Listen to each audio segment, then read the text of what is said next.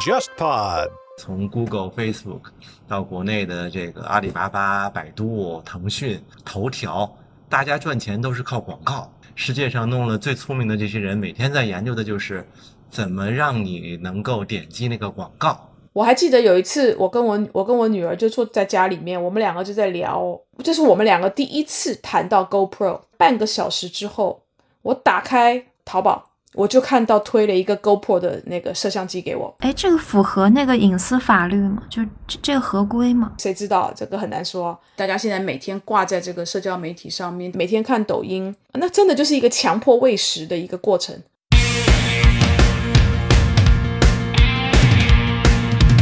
你好，我是 Bessy 李倩玲，目前身份是一位投资人。过去三十年，我的职业生涯跨越海峡两岸，几乎都在和广告行销行业打交道。我把自己的商业观察和思考记录下来，通过这本备忘录分享给大家。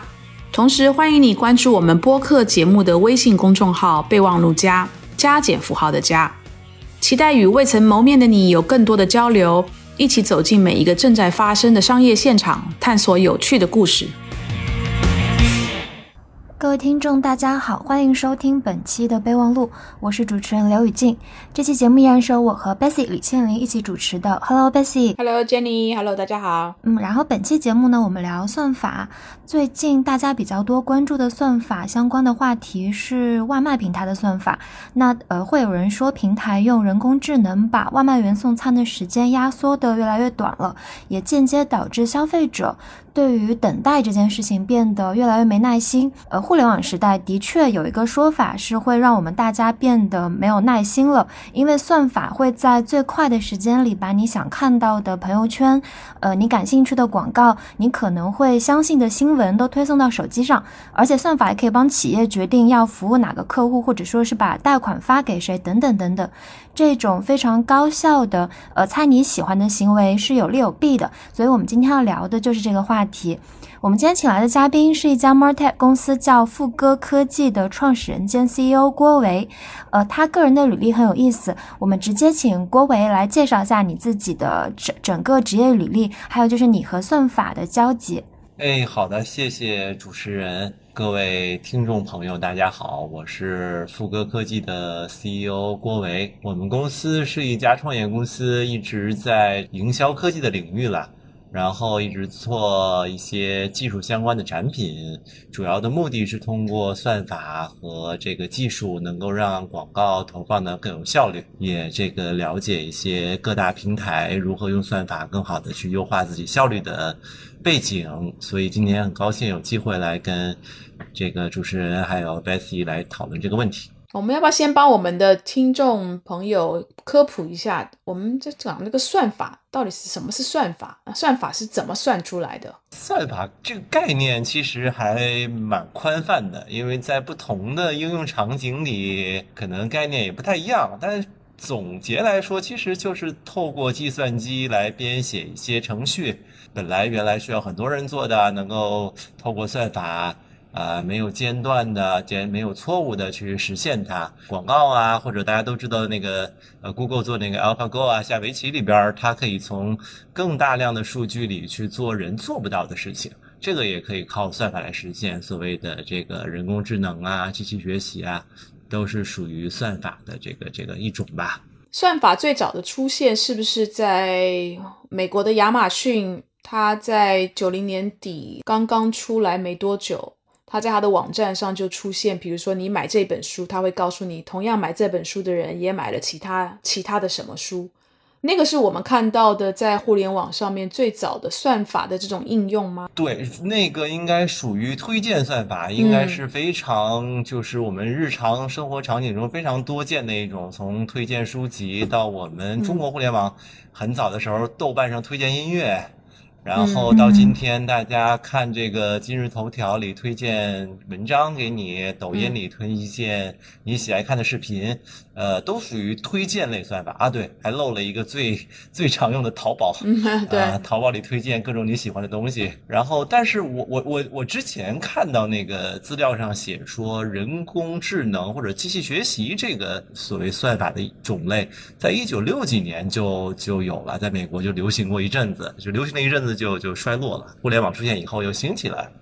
所以这个时间还蛮久的。其实，嗯，我也有一个问题，就是刚刚我们大家聊的算法和人工智能的关系是什么？因为人工智能的话，的确是从上个世纪五十年五六十年代就有了，当时大家就在讨论说机器到底可不可以学习。那算法这个东西。我感觉啊，就正如 Bessy 所说，就十几年前吧，就开始有推荐这个东西，才会逐渐的进入到我们大众视野的。所以这两个是同一种东西吗？还是其实并不是？我我个人理解，算法应该包含，就就算法是一个更大的概念吧。因为我们是创业公司嘛，那个比如创业公司一大任务是融资啊，投资人喜欢听的肯定是人工智能啊，对吧？就是你要叫算法，听起来没那么性感。你要被李开复博士打死的意思就是说，人工智能其实就是就是包经过包装的算法的说法，是这个意思吗？反正就是从那个角度说，其实呃更好听吧，应该人工智能对吧？那除了刚刚你们说的推荐算法，还有其他的算法，就是比较常见的算法吗？哎呦，那个就多了，算法里边也也有各种各样的套用的不同的形式。嗯，算法好多种啦，我们常用到那个聚类的算法，就是你拿到比如说一千个病人的那个。呃，血的数据，然后怎么透过聚类发现哪些人和哪些人是更相近的？然后之后，其实，在所谓推荐算法里也经常会用到这种，就比如说我跟 Bessy 听的歌发现哎很类似，那 Bessy 点赞的歌可能就会推荐给我，那也会用到，就是像像整个推荐算法里也会用到这些小的算法的分支做包装。所以算法现在其实已经存在我们每天生活当中的非常非常多的地方。所以，比如说。我们每天的，就是你要用搜索引擎，这个搜索引擎出来的结果也是算法的一种体现。还有就是，如果你开的是呃新能源汽车，就是车子里面它其实是有非常多的算法在里面的。包括我们，就算我我们开的不是新能源汽车，你开的是普通的汽车，但是你如果用这个智能导航，你你要告诉他你要去哪个呃呃目的地，然后他要给你推荐几个路线，这个背后其实也是非常非常的算多的算法在。在后面的，我们现在每一天的生活的周遭，其实都有非常非常多的算法，是把我们包在这个 你好像离不开算法的这个大的泡泡里面的。我感觉是的，是的。我之前看一本书，叫做《被算法改变了我们的生活》，有提到说算法其实是可以去影响到，呃，在美国的话，就是影响到选举的结果。有一家挺有名的公司，不知道你们听说过没有？叫做 Cambridge Analytics，剑桥分析公司。对，Cambridge Analytica。对对对对，就那家公司。当时我看他们的一个声张，就是说过去的话。大家去研究选民，一般会用他的收入、他的种族、他的那个教育层次，就是社会经济背景去做分析。但是剑桥分析公司基本上它是可以说是搜集了每一个选民的社交媒体信息，包括他的搜索信息和购买信息，去预测他们的行为。然后有一个说法，说是其实。呃，特朗普赢得选举和这家剑桥分析公司的关系还是挺大的。嗯，当时还闹出了非常多呃背后的一些就是特朗普的阵营，因为他们透过脸书上面去就透过一些假新闻啊、假消息啊，或者是透过一些包装过的消息来去左右选民对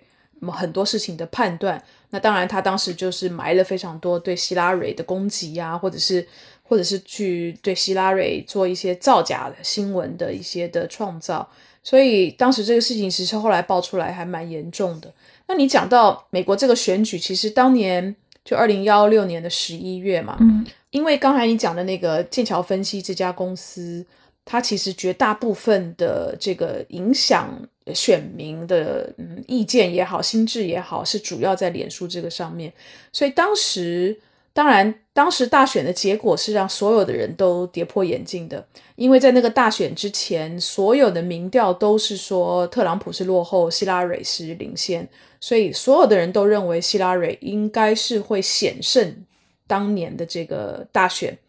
但实际上，你知道吗？脸书他们从他们自己的后台去。看他们那个脸书的，比如说以北美这个地地区的美国这个地区的所有在脸书上的用户，在谈论这两个候选人啊等等，他们他们有自己一个他们后台的分析。其实他们在后台老早就看出来，呃，特朗普其实是远远遥遥领先希拉蕊的。但是他们那一张那一张就是所谓的呃分布图，他一直不敢。他不敢发布，因为这个分布图是跟所有在你在外面所看到的呃那个传统的调研所出来的结果是大相径庭的，所以脸书其实在大选结果之前，他一直不敢公布那张地图。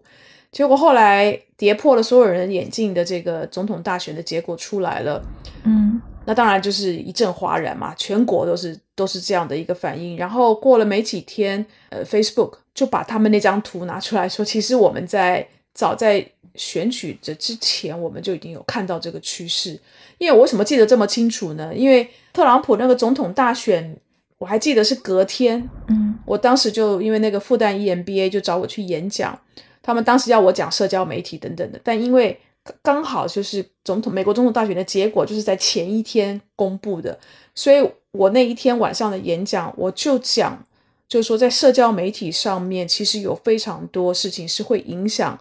嗯，大家对很多事情的看法。然后我就拿了那个脸书当时就公布的那个地图嘛，我就把那个脸书那个地图放到我的演讲里面。还有，当然，那大选之前的同一年的六月份，英国脱欧的那个就是公投，在公投之前，所有的民调都告诉你，呃，英国的呃大部分的公民都是要留在欧盟里面，他不要脱欧的。可是真正的结果出来是脱欧胜利了，所以我从那那一年那两次事件之后到到现在为止，我我再也不相信我在报章媒体上面或者是互联网上面所看到的，告诉我说啊，这个这个民调现在比如说最近就是呃呃拜登跟特朗普啊又来了，就是民调都是说拜登会领先啊等等，我我我现在已经不太相信这些事情，因为传统的调研它那个方式所问出来的民意。跟用户真正的在，比如说社交媒体上面会发表的那种言论，以及他们真正心里面想的事情，根本是有非常非常大的落差的。那正好，我们就聊一下算法道德问题好了。就刚刚，呃，Bessy 提到说，这个平台的数据，或者说是公司通过搜集平台的数据去了解选民、了解大众的偏好，从而去操纵一些大众的想法。平台要怎么去把握一个中间就所谓的既有道德，但是又能够去获利的这么一个界限？就利用算法去做一些真正有益的事情。就算法道德这个话题，你们是怎么看的呢？因为我实践实际工作当中会涉及到一些相关的内容嘛，所以我的看法可能没有那么对这个问题的担心有那么强烈。比如说算法这个东西，包括机器学习啊这些东西，这个思想是很早很早早之前就有的，只是原来比如说五六十年代没有那么多的数据去应用这个算法，就像之前的。这种选举当中，大家用的调研方式都是抽样嘛，对吧？你可能只能问，呃，一千个人、一万个人，然后用他们代表十万个人、一百万个人。但是互联网来临以后，可以让大家用更简单的方式，所谓的大数据，可以去接触到百分之七十、八十甚至九十的人。去了解他们真正心里想的，所以必然会比原来的传统的抽样方式要准确很多。到底算法能起到多大作用或者多大的威力，其实是完全取决于你有多少数据，啊，和你这个计算能力的基础设施。那这两个恰恰是在互联网兴起以后得到了极大发展的。然后互联网让大家可以很容易的获取大量的数据，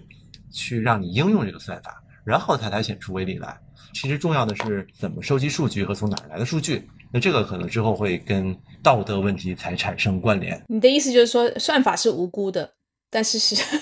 是是看算法在收集了数据之后，把它做了什么样的应用，是吗？对，大家比较担心或者是可能会出问题的地方，一个是收集数据的这个过程可能不太那么规范，或者是之前没有相关的法律去约束它，然后才是呃应用算法的这个方向上到底是有利于谁的，或者是有没有损害了谁的利益。那其实我我们如果就刚才呃嗯，我们刚谈到的那个剑桥分析这家公司哦，它当年其实是钻了一个脸书的这种开放生态的漏洞，因为在国外的这些平台，其实他们很多时候是很非常乐意的接入很多第三方的一些嗯，比如说有趣的小工具啊，或者是有趣的小调查啊，或者是说一些第三方的服务的提供方。他非常乐意的去开放一个这个 API 的接口，让这个第三方能够到他的平台上去对脸书的用户做非常多脸书自己这个平台不会做的一些的好玩的新鲜的事物。那剑桥分析那家公司当时他第一次接触消费者的时候，他不是用这种跟选举有关的东西。他其实是做了一个类似像，好像是你的人格的这种个性的调查。嗯，那你知道我们在社交平台上经常会碰到这种，一点击点击了之后，你就等于是开放了你的数据给到这些第三方的调研的公司或是技术的公司。那他就根据你在这个平台上所有的曾经，比如说 PO 过的照片啊、发过的文啊、你的朋友啊等等，他就会非常快的。呃，去利用这些数据的分析，去告诉你啊，你的个性是怎样怎样怎样。所以那家剑桥分析是一开始是用这样子的一个，算是伪装吧，让这个脸书上的用户没有太大的警戒心，就是就给了他们这个呃许可。我如果记得没有错的话，当时参与他这个所谓的呃个性或者性格的这种小小调研啊，大概好像有五千多万人吧。那他拿到了这这么多的人的这个数据，然后这些人还有他们的朋友，所以这家公司它触手可及的这个用户群是相当大的。然后剑桥分析获得了这些数据之后，就开始做了一系列的，我们说就是比较邪恶的这种运算跟应用，那就是去左右这些这些呃潜在选民他们对于这两个候选人的。呃，一些的嗯看法啦，或者是说态度啊等等的，所以确实没有错。这个数据本身拿到了之后，它怎么应用？这个获取数据方他的他的道德的那个标准在哪里？还有你还有一个，其实我觉得平台就平台怎么去监管这个事情？因为我还记得脸书跟剑桥分析这个这个很大的丑闻闹出来的时候，到最后那个嗯。呃，就是脸书的创始人是要到国会去做听证会的嘛？那我还记得在听证会上面，美国的国会议员就问他说：“你去你们的平台去接了这个呃剑桥分析的这个第三方，难道你们没有去负责监控或是看他们怎么在用用户的这个数据吗？”因为我有看那个听证会，我还记得扎克伯的回答就是说：“啊，有啊，我们有问对方，就是说。”请你们要对我们保证，就是你们获取了我们的用户的数据的时候，是不会去胡作非为的。然后，那那国会议员就问他说：“你问他们，让他们保证的意思就是就是这样这样口语上的，然后他们签的这个合作的合同吗？”啊，那脸书的创始人就说：“对啊，这个让我有点惊讶的，就是说，一个声称自己是科技的一个这样的一个平台，它竟然。”是用一个类似像这样的君子协定的方式来去完完全全的相信这个第三方的呃 这个合的这个就是合作方，而不是利用技术的手段来去控管或是监测他们到底怎么在用在他这个平台上用户的数据。我我觉得平台既然你把我们嗯 我们说什么忽悠吧，忽悠到你这个平台上，让我们在你这平台上。呃，每天发非常多的文，发非常多的照片，然后让你可以去做非常多的变现的可能。那站在平台，我觉得平台是有这个责任要保护用户的数据，这就是所有平台都会讲的。但实际上，你会看到非常多的案例是，他们只是口头上说他们要保护用户的隐私，但实际上其实是并没有看到平台在。尽到他们保护的角色的。嗯，我会觉得其实前几年就是用户本身，他们对于把自己的这个偏好分享出去。和他们这个隐私的这种隐私心态好像并没有那么强。就 Amazon 旗下有一家平台叫那个 Mechanical Turk，我不知道你们用过没有？就相当于说，你如果是一个普通消费者，你去可你可以注册这个平台，然后你可能可以答一份问卷，然后这个问卷它可能会问你一些很不相关的问题，平时听什么歌，喜欢些什么东西，然后你答完这个问卷，可能可以拿到一美元或者是几块钱这种收益，然后。那另一头其实是一些想要收集数据的人，比如说以前我写 paper 的话，我想要做一个调研，我需要两百个呃怎样怎样的人，那我就会去付一点钱，然后平台就会去帮我找到这两百个人。然后以前大家会觉得这个平台，第一它是匿名的，第二我只是去填一些。呃，可能我的社交媒体信息，然后把我的社交媒体 link 进去，然后填一些我喜欢些什么，大家并不会觉得我的隐私被泄露了。但其实，如果是从一个呃另一头的角度来看的话，其实如果算法介入了，大平台是很可以很轻松的通过这种很多很多个亿美元，可能他们付几十呃十几万美元，他们就可以买到很多信息，然后他们去做一个回归模型，呃，通过这个模型就是可以去了解到某一个群体他们的偏好是什么。那我会觉得，其实本身消费者就是用户，他本身在前几年，他们并不会觉得这件事情会有在多大程度上伤害到他们的利益。包括剑桥分析公司可能之前钻的空子也是和这个有关系的吧？对的。那其实我们每一天在这些平台上所看到的信息，我我不晓得，呃，你们两位或者是我们的听众，你每天在看到这些信息的时候，你有没有问你自己，就是说这个我看到的这条新闻到底是真的还是假的？但平台是，除非他做非常非常多的工作，在后台去做非常多的工作，否则平台他可能也不太不不知道他到底今天在他这边所抛出来的新闻是真的还是假的，所以很有可能我们每天看的是假新闻，或是或是至少百分之十是假新闻。那我记得推特的创始人 Jack Dorsey 大概在几个月前吧，我我觉得他可能是对这个特朗普受够了，所以 他就决定他要在他的 Twitter 上面从特朗普开始，就特朗普在 Twitter 上面发的这则信息，如果是没有经过证实的，那 Twitter 就会在旁边附一个标注。啊，所以来提醒用户，就是说，请你要有一点点警觉、警觉性。这这一则新闻或者这则信息是没有经过证实的。我要提醒我们的听众，就是你每一天在你不管是社交媒体上，或是电商平台上面，或者是做这种新闻媒体上面，每你每看一个新闻，你就要时时去提醒你自己一下，这则新闻是不是真的。就如果一是一条真的新闻，它可能会在多个。新闻的媒体上，或是多个平台上，它都会露出。我最近在那个 Netflix 网飞上面看到了一个原创纪录片，英文叫做《The Social Dilemma》，中文叫做《社交困境》。那这一部片子呢，基本上就是在抨击大的社交媒体。他们的后台，因为它收集了非常多的用户的信息，那这些用户的信息已经不仅仅是他的性别、年龄、爱好，还包括他所有的社交圈，他的社交圈跟哪一个圈比较活跃，跟哪一个圈比较不活跃，他对哪一些的其他的议题有兴趣，就会做非常复杂的，我们说说说算法了，运算，找时间找机会去推送一个信息或者内容出来，来去。对这个用户进行一个刺激，那这个刺激的背后可能是希望这个用户去点赞，或者是希望这个用户去买这样东西，或者是这个用户跟那个用户会连接起来。像我这几年我就发现，经常脸书会用我的名义推送一个信息给我的朋友，说哦，李倩玲啊，比如说推荐你来看这本书，或是李倩玲推荐你去看，但我根本没有推荐他。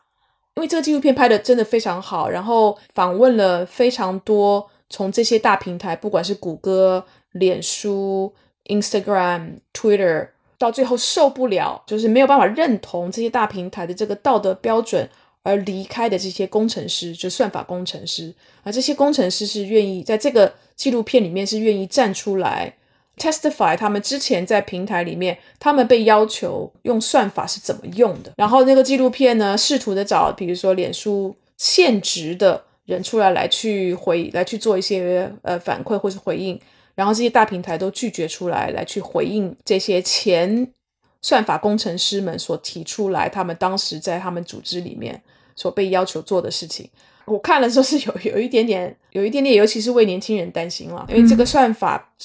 这个这个算法真的很有可能是推推给你了一些，像比如我每年每每天看抖音，那真的就是一个强迫喂食的一个过程。那他在强迫喂你这个东西的过程当中，那你就就有点慢慢慢慢慢就上瘾了，你的瘾就是这样子被培养起来的。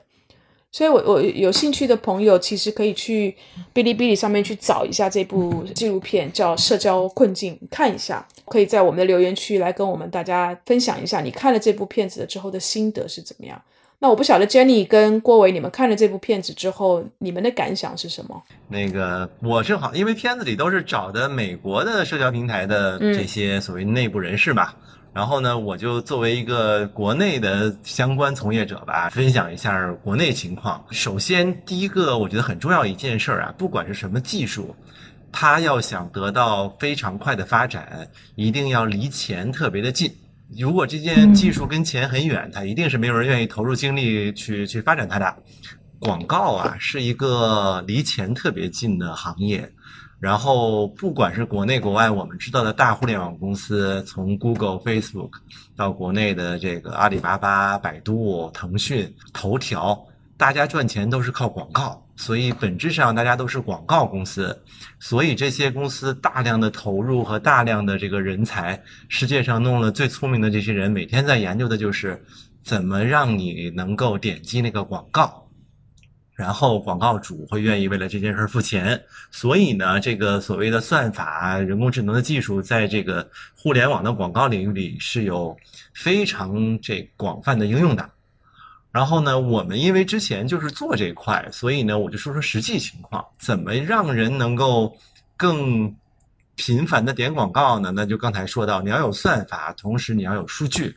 然后实际情况就是早年确实没有监管，大家收集数据的情况呢比较怎么讲比较乱的。有一个很经典的段子，就是曾经一个知名的手机品牌出了一款手机，然后它很创造性的把那个手机摄像头做成了一个可升降式的，然后很多用户买了手机以后就发现那个摄像头会不定时的自动的升起来。那肯定不是用户自己打开的，那其实就是他装的某些 APP 在用户不知道的时候就把摄像头升升起来了，看用户在干嘛。嗯，那即使到现在，其实我是安卓用户啊，安卓里边还是有很多 APP 会去收集你的谈话呀，然后根据这些信息去判断你的。喜好啊，或者推一些你相应的广告给你，就是在监控用户和收集用户数据这里，其实早几年的时候做的是比较，我们俗话说叫野路子的啊，大家都是尽可能的管它什么数据，先都收集起来，然后再看怎么用。接下去呢，就会有另外一个比较乱的现象，就是早几年在广告领域里，你是可以买到数据的，就比如说我想知道这个人什么爱好。啊，喜不喜欢化妆品？会不会买车？那你可以问不同的收集数据的人，买到可能关于这个用户的数据。但是说回来，这件事儿也不是互联网上才有吧？就没有互联网的时候，大家的数据也被卖来卖去嘛。就如果有注册过公司的朋友，你一定有这个经历。你今天在工商局注册了公司，明天就有一百个电话打给你。但是在过去的两年里，无论是在国内还是国外。整个的监管都严了很多。首先是整个欧洲出了一个法，叫 GDPR，专门是约束所有公司用数据的。它不只是约束在欧洲的公司，只要你是个欧洲的公司，如果你在中国做生意，你也得遵守这条法律。所以那个时候就那个法一出来，一大批我们行业的做数据相关的欧洲公司都不不敢做了，大家马上都非常规范了。然后就是我们国家这两年。对数据的监管也非常非常的严，就是我们原来认识的很多做广告里边所谓数据相关生意的，真的是有人被抓进去的，这种示范效应、警示作用非常强烈，从业者已经少了很多很多很多了。基本上现在大家都不太就来路不明的数据，大家都不太敢去碰，然后公民的意识也得到了比较大的提升。我就想说，这个就是我作为实际从业者看到的。实际的情况，我还想说一个小点，就是从用户角度啊，大家其实也不用特别担心，因为我们做这行的时候，我能看到实际当中，即使有很多数据被收集到了，对这个用户的描绘其实。不是特别准。之前我们投广告的时候知道的，就是你去预测一个人想买什么，当然跟客户讲的时候都说很准很准，但实际当中啊并没那么准，因为算法还没那么牛，或者数据还不够不够多。那你那你这样子一句话就把市场上的所有做那个 程序化购买的代理商全部打到趴到地上去 啊，就是对，但但大家这个遵遵守了规矩嘛，对，没有违法。我想顺便问一下，你们两位对那个刚刚提到那欧盟 GDPR 的一个看法，因为它这好像是前年啊，一八年颁布的一个隐私法案，当时有人说，就是这个法案对于中国企业也有蛮大影响的，比如说华为，或者说是一些那个出海的公司。他们在欧洲的业务听说也会受到比较大的影响，但我记得当时出来的时候，我们就做过了非常多的讨论。GDPR 到目前为止，应该还是在世界上是属于最严的数据呃安全法。以它严格的程度，我觉得这个是全球的趋势。我相信可能，呃，在国内的数据安全法最终可能也有也有可能是像 GDPR 这么严，或甚至比它更严。那但是我觉得它的这个规定里面有一个地方，我觉得有意思的就是，如果用户今天想要知道你怎么用我的数据，平台是有这个责任要回答的。如果今天我要我要知道阿里巴巴是怎么运用，是怎么在用我在阿里巴巴的天猫啊、淘宝。的这个电商平台上的数据，我如果写一个邮件，或者是发一个信息给阿里巴巴的某某人，负责这个数据安全的部门，阿里巴巴在 GDPR 的情况之下，它是有这个责任要回答我这个用户这个问题，就是我的数据怎么被应用。那我记得当时 GDPR 刚刚刚呃出台没多久，我觉得不只是中国的企业哦。美国的企业，所有的只要是靠数据为生的平台也好，公司也好，停摆了大概一两个礼拜，让我们先把这个 GDPR 的这个呃规则搞清楚。所以我记得那个时候啊，QQ 啊，还有像刚才讲到的华为等等的，大家大家都有一段期间是是先先研究我们怎么样让我们在欧洲在欧盟这个体系里面是合法的。然后，但是我觉得现在我觉得已经。感觉已经慢慢慢慢好像是上了轨道了吧？但是我我们将来讲到这个社交呃困境的这个骗子啊，我觉得他我因为我在我在网上看到看到了有一个博主，他对这个嗯嗯就是纪录片的一个评价，我觉得他写了十点，他说他道出了社群就社交媒体的十点残酷的事实现实。我我想有几中间有几几条我我念一下，我觉得是有意思的。他这个里面他说这个十点的残酷现实呢，第一个影响凡人生活的巨大体系必定有害。第二个，在社交媒体的世界，文化的意义变成操弄，我们把欺瞒渗入所有行为的核心。第三，如果你没花钱买商品，你就是商商品。第四，我们都是商品，我们的注意力就是贩售给广告商的商品。第五，社交媒体不是等着你来用的工具。媒体都有目的，而且都有自成一格的机制，以达到那个目的。第六，科技只要够先进，就会跟魔术一模一样。第七，社交媒体越挖越深，要深入孩子们的脑干，要占据孩子的自我价值与认知。第八，社交媒体就是毒品。第九，全世界只有两种产业会把客户称为使用者，或是我们叫用户啊，一个是毒品，一个就是软体。软件，第十，这是新形态的市场。这个市场以前并不存在，这个市场只以人类期货当成交易的内容。所以这部片子基本上是道出了这十点残酷的事实了。我相信很多人看了可能会觉得这这是非常极端的描绘或者例子吧。但是我觉得它里面讲的有几点确实是这样的。比如说，我们没有花钱买的商品的时候，我们这些用户就会变成那个商品。这就是为什么各大的平台在一出来的时候，A P P 也好，要一出来，它一开始一定要冲流量，它就是要把用户的这个规模做大。这个用户的规模做大了之后，它才能去变现。所以，当它去变现的时候，我们这些用户就变成了它变现的道路上面要出售的商品。我觉得它这一点是讲的是确实没有错的。我想到那个纪录片里面还有一句话说，呃，说工具这个事情，因为很多人会说算法和人工智能本身是无辜的，他们只是人类开发出来的一个工具而已。纪录片里面有一个已经离职的工程师，他说，最早的时候自行车开发出来的时候，大家会知道它是一个工具，但是自行车并不会因此而记得我们去过哪些地方。可是平台和人工智能的话，它的确是一个工具，但它是一个可以预测甚至了解我们行为的这么一个工具。当然，这也是比较极端的说法，但我觉得就是可能未来的确会有那么一天吧，就是我们每个人真的是就从早到晚就暴露在算法里面。对，我在看完那个网飞那个纪录片了之后，我也觉得这也很讽刺啊！我为什么会看到这个纪录片？因为网飞是一个靠 AI 算法推送内容给到他的用户的，因为我是非常喜欢看纪录片的人，所以也因为他对我的推送，我才看得到这部片。当然，他他推内容给我，并不是在把我的数据做邪恶的运用哦，但是也因为有了这个算法，我才看得到这个纪录片。而且你知道，我跟我朋友聊这个纪录片，他就前两天他跟我说，他说我在 Netflix 上看了这纪录片，然后首页给我推荐了另一部纪录片，叫 The Great Hack。真的很讽刺。我连续看了两部跟那个操操纵数据有关的纪录片，他给我推荐第三部，然后也是讲隐私的，然后说网飞真的很敢，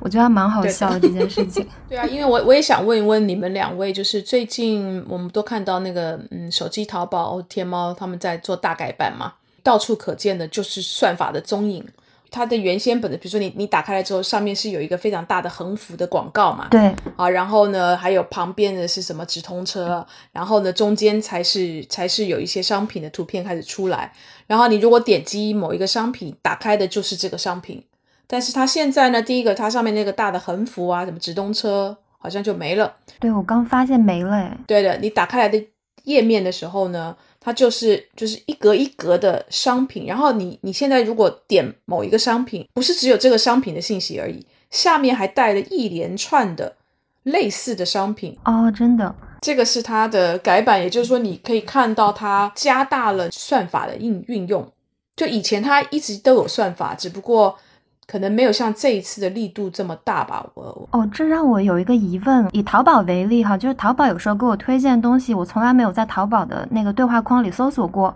有的时候我是在微信可能跟人家提了一句，然后有的时候他给我推荐东西，我也摸不着头脑，他会推荐那种很神经、很奇怪的商品，我完全不知道我会在什么时候跟这个商品有任何关系的。我很想知道，就是这种电商平台他们在推荐商品的时候，他搜集的数据是不是其实是从我所有的就淘宝之外的浏览行为，他也会看到。然后他们这个算法到底是怎样的一个逻辑去推测这个消费者可能会对什么东西感兴趣呢？郭维要不要跟我们解释一下？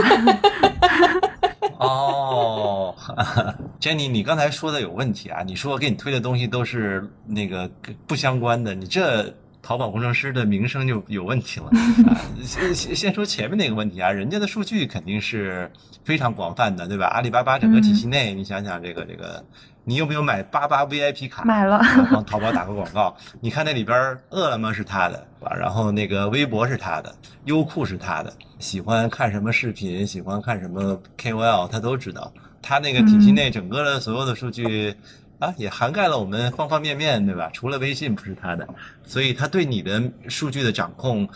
啊，对，还有支付宝啊，你花钱花在哪儿啊？他他一定是非常非常全面的。你注册支付宝的时候，你得有身份证吧？你有银行卡吧？对吧？你的什么年龄啊、性别，就理论上人家想知道，他都是能知道的。啊，那那那他通过这些去描绘你的喜好或者你想买什么，应该是会非常非常准的。大概的原理就其实就是这样。最早呢，淘宝两个概念吧，一个叫千人千面，就是每个人看到的应该是不一样的，因为你是姑娘，你喜欢化妆品；我是男生，我喜欢随便说打篮球。第二呢，就是对于这个人来讲，最早他算法没有那么厉害的时候，推荐的是你买过的东西，但后来越来越厉害的，就开始推荐说你看了没买的，甚至是。你想买，你还没开始没开始看的，啊，他都可以帮你算出来，然后推荐给你啊，然后大家就会点点点买买买。对，我觉得像这些大的生态体系，像大阿里，除了社交媒体没有了没有之外，它大概都涵盖了我们所有每天生活的方方面面的信息。那其实腾讯这个大体系也是一模一样。所以，比如说，如果 Jenny 你觉得怎么今天推给我一些奇奇怪怪或是不相干的这个产品，很有可能是你在比如说微博上面，嗯。关注了某一个账号，嗯。或者是你在某一个新闻媒体上面去看，或者是说你今天不小心的点开了一什么，然后你又很快的就又又又退出来，但是他他掌握了你那个足迹，所以呢，其实阿里当然宣称他们在后台用户的数据是打打通了，所以他们对用户的掌握是非常的全面的。那第二个呢，当智能的手机开始普及了没多久，其实智能手机的麦克风是很有可能是经常在听你在讲什么的。我还记得有一次，我跟我女儿就坐在家里面，我们两个就在聊聊到那个 GoPro，这是我们两个第一次谈到 GoPro。然后我们两个那个对话的半个小时之后，我打开淘宝，我就看到推了一个 GoPro 的那个摄像机给我。哎，这个符合那个隐私法律吗？就这个合规吗？谁知道这个很难说，因为我我的当时我家里面是没有天猫精灵的那个智能音箱的，所以我我觉得我们的那个智能手机的那个麦克风很有可能是经常是处于开的这个状态，在听我们在讲什么的。哎，我还想问问，在这个里面，大的平台他们自己是可以去做这么一个千人千面的推荐的。那是不是品牌想要去做一些程序化购买投放的时候，会去和 Martech 公司做合作？绝大部分的 Martech 公司其实是一个，嗯，是算工具型的公司吧。但绝大部分的这个 Martech 的公司自己本身不见得有数据，它的工具可能就帮助品牌怎么样能够把品牌能够拿得到的这个合法拿得到的这个数据，能够做做各很多方面的分析啊，然后再来运算，然后最终甚至能够做到一个预测的效果。诶，那呃，郭伟，你们公司做的是一个怎么样的一个工具呢？我们其实，在那个广告里边，当时就是有很多很多的供应商可以连接到不同的媒体上，然后有很多的数据供应商可以提供各种角度的数据。然后呢，对于客户来讲呢，就想说想把这些数据能够整合起来，更好的描绘消费者，他就需要一个中间的角色去把各种不同的数据拼接在一起，形成一个关于某个用户更全面的数据的画像，再由。另外一些渠道把它尽可能多的投到更多的媒体上去，就可以理解为一个连接各种数据供应商和媒体供应商的这个这个中间的角色。连接好了以后，最终的目的还是把广告投给最准确的或者对他最有需要的人。诶，像这种呃这种工具我不了解，像大型的广告公司，比如说。就这种，就它下面不是有很多个小的公司嘛？小的公司也是可以去扮演，就类似你们提到的 Martech 里面的不同的工作，然后他们自己是有一套内循环，是可以把这些角色都扮演到。就你我这个客户我进来，然后我可以帮你去计算最优化投放，然后我可以去帮你找到一些媒体资媒介资源，然后帮你去做一整个全案。但是现在可能也会有很多比较小而美的新的初创公司去分担掉一点生意，是这样一个趋势吗？整个还是变化比较快的，就是最早广告公司是透过更高维度的所谓媒介规划吧，就是去比如说多少钱分到电视上，多少钱分到。广播上多少钱分到互联网上？近期的这些发展，更多的可能细化到我们前面说的，具体到每一个消费者，投给这个人什么广告。所以大家都在慢慢的发展和融合。那传统的广告大广告公司也会都在这块去跟各种合作伙伴一起合作，给广告主吧提供最先进的投放的方式和尽可能好的效率。就是说，他们即使有技术，可能那个技术要跟比如说郭伟的公司啊，要跟市场上非常多。做的非常成功的 Martech 的公司比较起来的话，他们的技术可能没有没有没有那么先进吧，因为他们不是他们不是科技公司，他们不是技术公司，那他们是这个营销以及策略公司嘛，就是大家还是合作的关系，人家有很丰富的经验，也是我们没有的，是是是是是，大家要这个合作共赢。我我觉得在以前的时旧时代啊，它的这个嗯技术跟策略。很长的一段时间，这两条线是平行线，因为呢，在以前你跟消费者要沟通的那个载体就是很简单的载体，电视啊、报纸啊、户外啊、广播啊。但是现在我们每一天花很多时间都是在这些互联网或是移动互联网的这个载体上面，所以我们其实在这个载体上面留下了非常非常多我们的使用的痕迹，所以这些的信息呢，其实就是我们的用户的画像。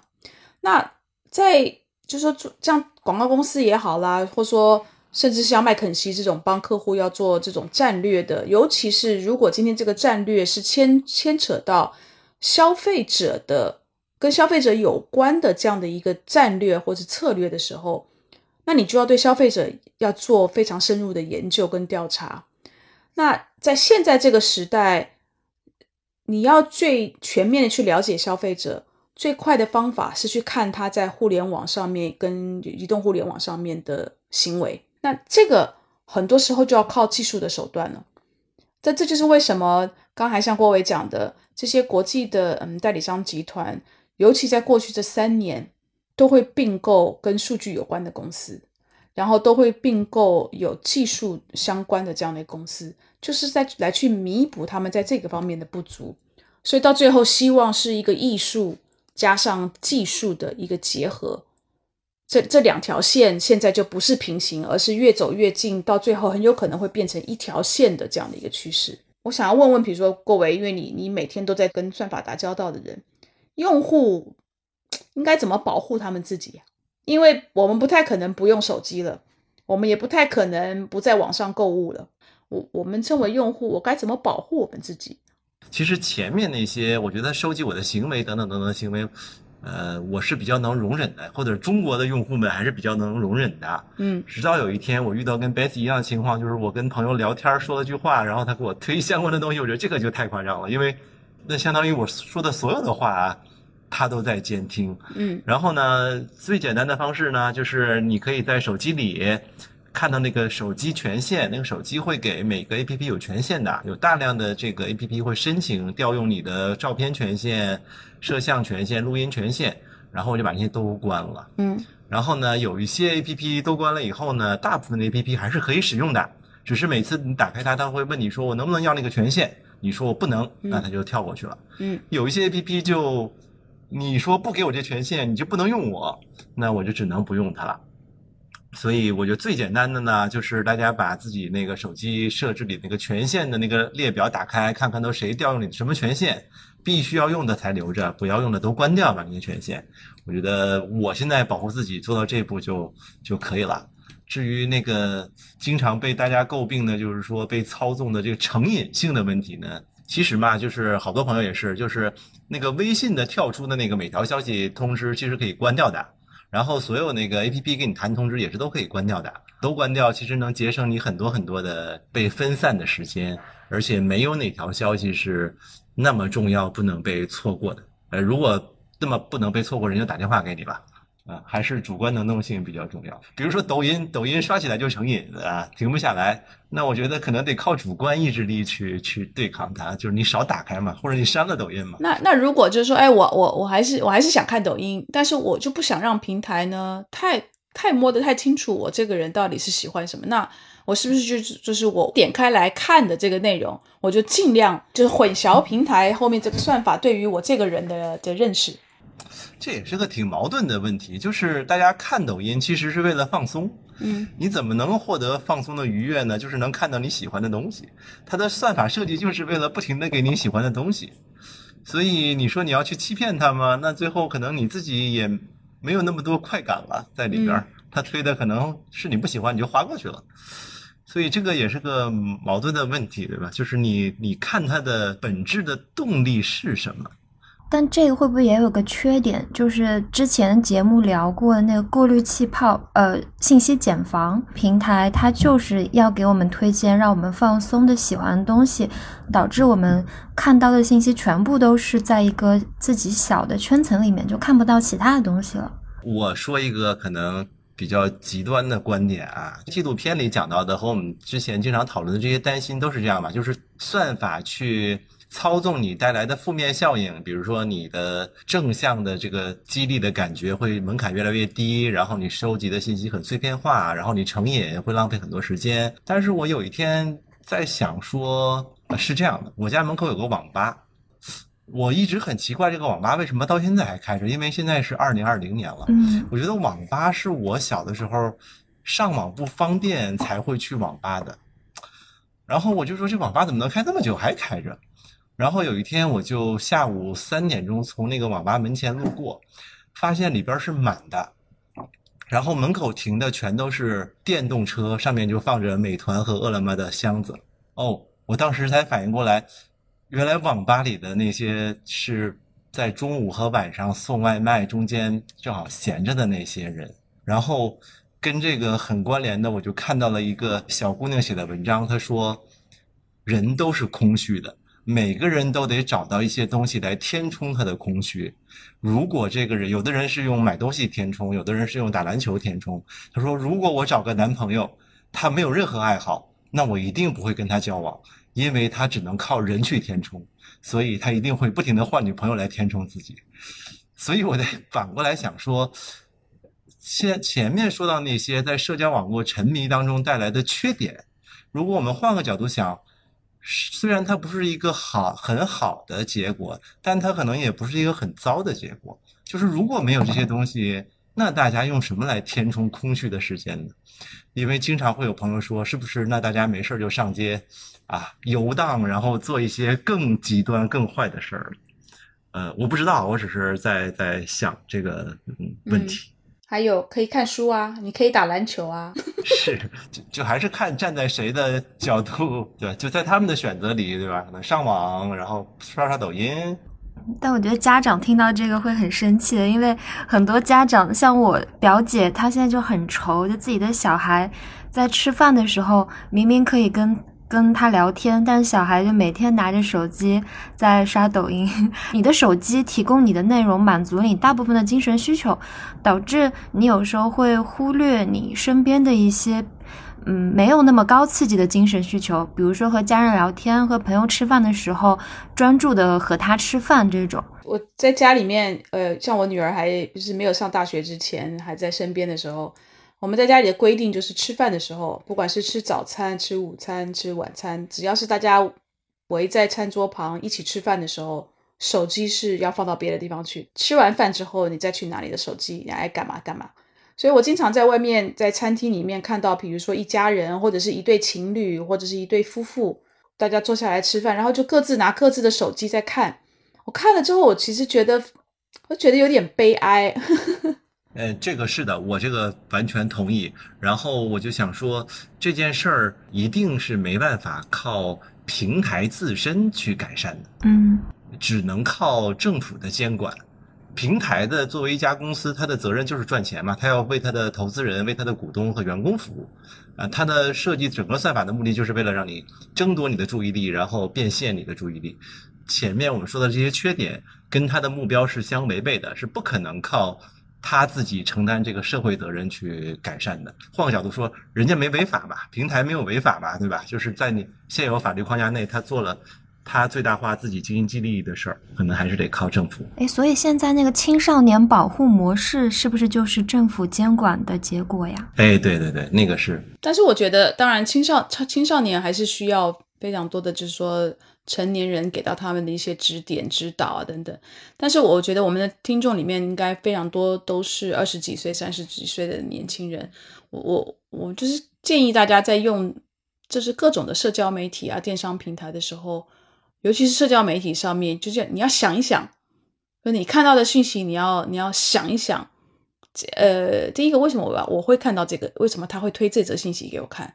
然后这则信息到底是不是真的还是假的？我我觉得这种很多，这就自己的这种嗯，自己的思考能力，还有自己对事情的这种判断，这种是平台没有办法帮得了你，政府没有办法帮得了你。你你如果是成年人了，你爸爸妈妈可能也帮不了你，老师也帮不了你，老板也帮不了你。这个就是你必须要靠自己不断的去养成这个判断事物好与坏、对与错。嗯，怎么判断是事物的这样的一个判断力，这个是必须靠自己去慢慢慢慢去培养的。因为大家现在每天挂在这个社交媒体上面、电商上面的时间真的相当的多，我们每天可能都被喂食了非常多我们根本就不需要的信息，不管这个信息是商品信息、生活信息还是新闻信息。嗯，是的，是的，这个主观能动性其实是最强大的，但是也是最消耗意志力的，就很难，就跟减肥一样。对，所以如果能做到那个，绝对是最最有效的。嗯，今天聊得很开心，然后也很谢谢郭维和 Bessie 的时间。呃，我们的听众朋友如果对我们在节目里面聊的纪录片感兴趣的话，可以去呃视频网站上面搜一下那一部叫做《社交陷阱》的纪录片。呃，然后另外一个叫做《隐私大道》The Great Hack，然后这两部纪录片都是我们在节目里有提到，是和算法、和数据、和平台以及和用户隐私有关系的。听众如果有任何感兴趣的话题的话，也欢迎在评论区告诉我们。谢谢。嗯，谢谢 Jenny，谢谢郭维，谢谢。